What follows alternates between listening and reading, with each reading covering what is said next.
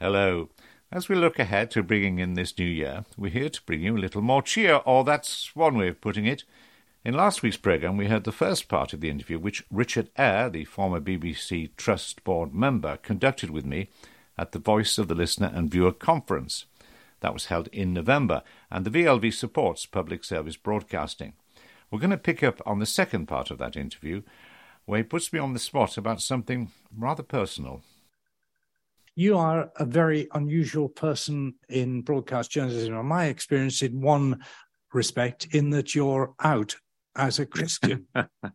you're a Christian, and the only uh, other out Christian that I can recall working closely with was Martin Bashir.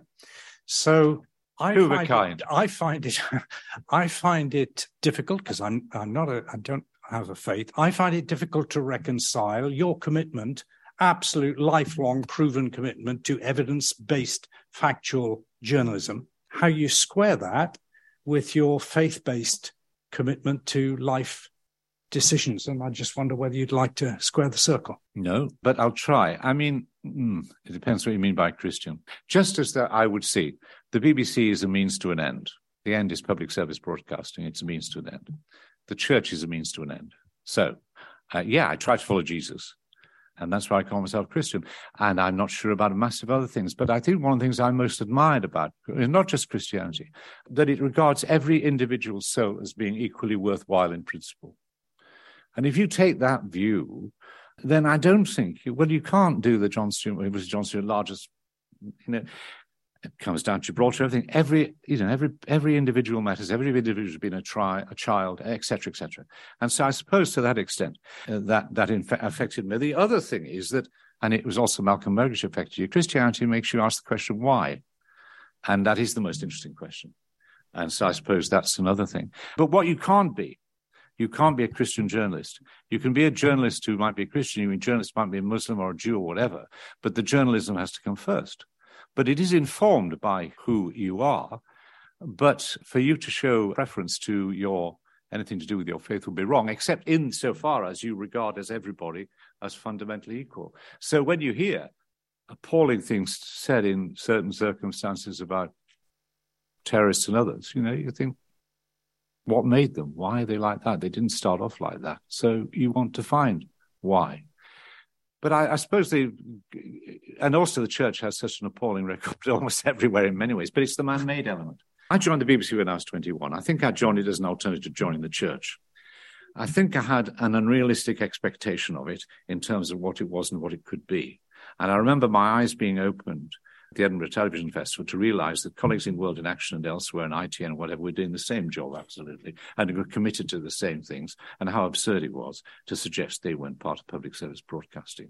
But I still believed, and I believe now, that the BBC is the best means to an end, but it's a means. But ultimately, I don't know whether this is true about Christianity, but you think everybody has to realize that they are, and every leader, they are in temporary charge. We're all in temporary charge of whatever we are. And what are you handing on? And have you, in the end, compromised? I, you know, I had a great ability to confuse public interest with my private interest for large parts of my life. Don't we all? But, uh, but I, at least I tried to be aware of it.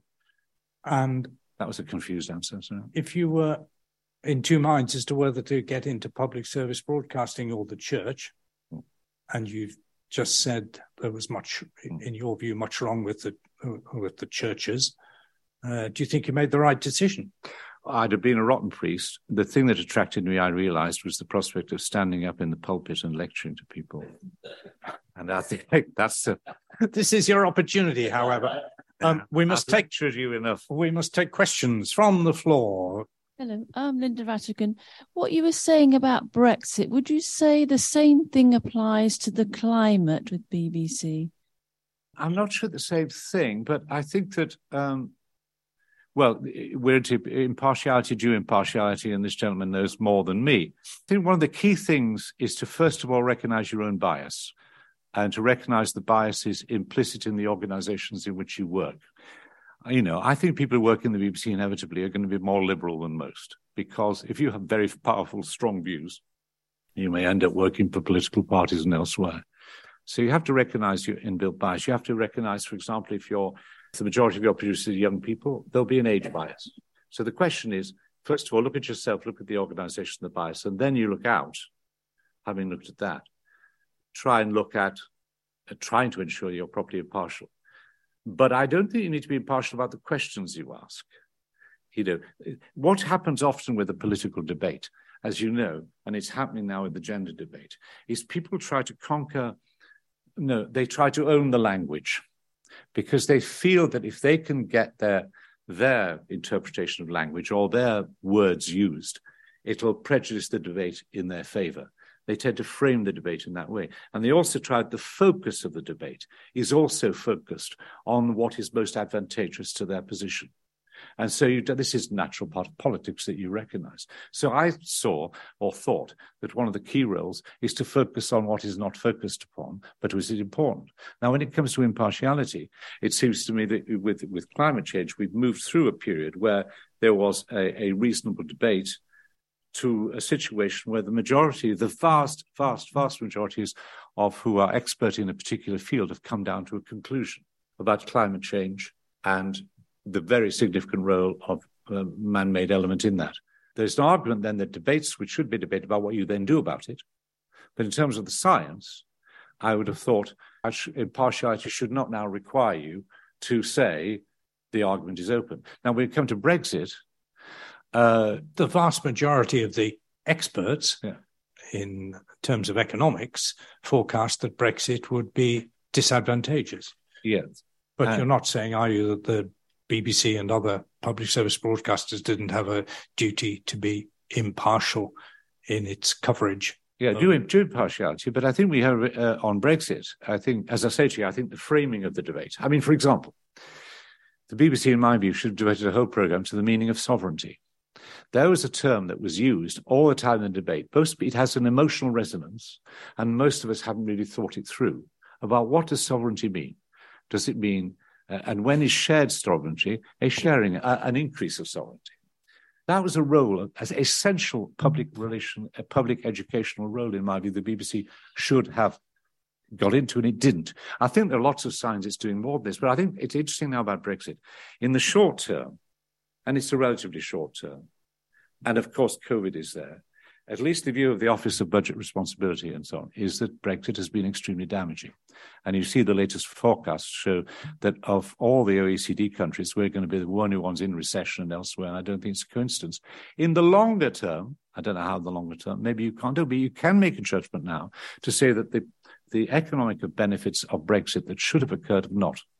And you can also say we have an aging population and we are going to face a choice, if we don't have significant levels of at least skilled immigration, of becoming significantly poorer. And with the younger part of our population paying very heavily to maintain an elderly population, you can do all of these things and say them without having to say which policy is right. All of which may be true, but the question wasn't actually about Brexit. It was um, uh, uh, about climate change. But you're not going to answer it because we're going to take another question.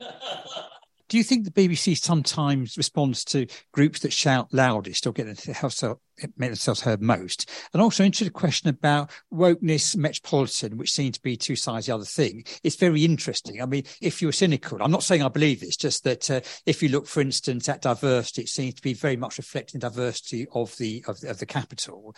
Uh, then, of course, they're saying, um, ah, but what about the regions? it seems to be BBC's in a very difficult position. I don't know what they do, but sometimes I wish they should they stand back a bit and say, well, what exactly is diversity? What exactly are these regions? I go on on say various things. It's very interesting. If you look at something from 20 years back, 30 years back, there are issues. There are other there, it's very much there, there are other areas, you know, which seem to be very much what's in vogue, and these things do change over time. I think that's true. And I think minorities change. And I think one of the things that Channel 4, for example, needs to do is to rethink what diversity is it's a locked in a view of diversity, I think, which is maybe 20 to 30 years out of date. But then I think the BBC also has to rethink what public service is. It's not just what it does. And increasingly, in my view, about the BBC, they, they're having to prepare for a commercial future, which I don't honestly care about. I don't care about commercial BBC that much. Because the market's pretty effective. I care about the non-commercial element of the BBC and public service and what's the best way to achieve public service in those times. When it goes back to the question of shouting loudest, it's more a question of visually imaginative. I mean, you know, if you've got a just think back to Fred Dibnah blowing down his chimneys. Irresistible for a last item on the news. We all want to watch it. How could you refuse? As pressure groups have got more clever, they think of you know, more ways of creating a news story. May not be loud, but it's usually visual. Are they going to throw paint on a Van Gogh? What are they doing? Are they going to stay? There's a continued battle between pressure groups trying to create events that they feel the broadcasters have to follow and broadcasters thinking, well, a bit like Carrickmore in a way. It's happening, it isn't it yeah. But is it really, what's it representative of? Of course, then you get into the argument I know some people made that a large number of anti Brexit demonstrations in London weren't reported, despite their numbers. And those who felt passionately about that so look at these numbers, why are you not reporting it? But there were other demonstrations elsewhere and so on. There's always going to be that battle between very brilliant public relation people leading for a cause and trying to manipulate, knowing the, and trying to manipulate the government. But that has always gone on. It goes on with politics uh, all the time. Why do ministers often prefer to be interviewed on the Today program at about six minutes to eight? Because they know the, the, the interview can't go on go on more than four, five minutes, or you know, and that's why they put weather forecast. I say, oh, I was going to do that in two minutes. I'm doing that in a minute, do it in 30 seconds. But at least you know I, am there it's a continuum. So I think you've got to be aware of it as a broadcaster and not fall into the trap. But you can't say if an event happens and it's got a massive support, you need to report it in some form, but the prominence you give it. And the fundamental problem, as you know, with news, and he knows better than I do, we did it all the time, is for everything you put in, you have to take something out. Yeah, and also news. There is a difference in the way you approach commissioning serious programming and, and, and making decisions about what's in a news bulletin. Because if you're editing a television news bulletin, pictures are important and pictures can make a news story and perhaps in a less obvious way. But if you're editing a radio bulletin, sounds are more important to you than they would be on television. If somebody ever invents, when I was a kid, people used to talk about inventing smelly vision. It hasn't happened, but if they did, then smell would be important as part of a news story. And a really smelly story would get a greater prominence on smelly vision than than on other media. I see my old um, nine o'clock news editor, Mark Damazer, at the back, sniffing at that prospect. He's a, a purist. I think I saw another hand shoot up. Is the concept of having to inform, educate, and entertain outdated? I don't think it's outdated, but I think parts of it are less important. Uh, this is why I do believe that the future of public service broadcasting should not be left to the BBC and should not be left to the BBC's timetable. You heard earlier them making the case that I think, Rhodri, that it wasn't quite the time for a proper debate. I think the debate I start, should start now. It's absurd to suggest that the BBC is operating in an environment remotely like the one when it was invented, but it was the only broadcaster and the only television channel. It's totally different in the last 20 years. So I think there are legitimate questions to be asked about whether, for example, the BBC should be, you see, doing things like the English. I don't know if you've watched the English and so on.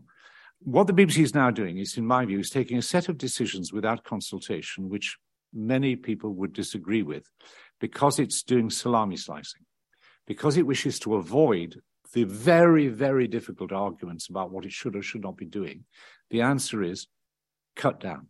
So you hide the cuts. BBC Radio has hidden, and Radio 4 has hidden essentially over the last four or five years, the nature of the cuts that have been made. And if you listen to them, you can hear less reporting, mm-hmm. less voices, people less traveling.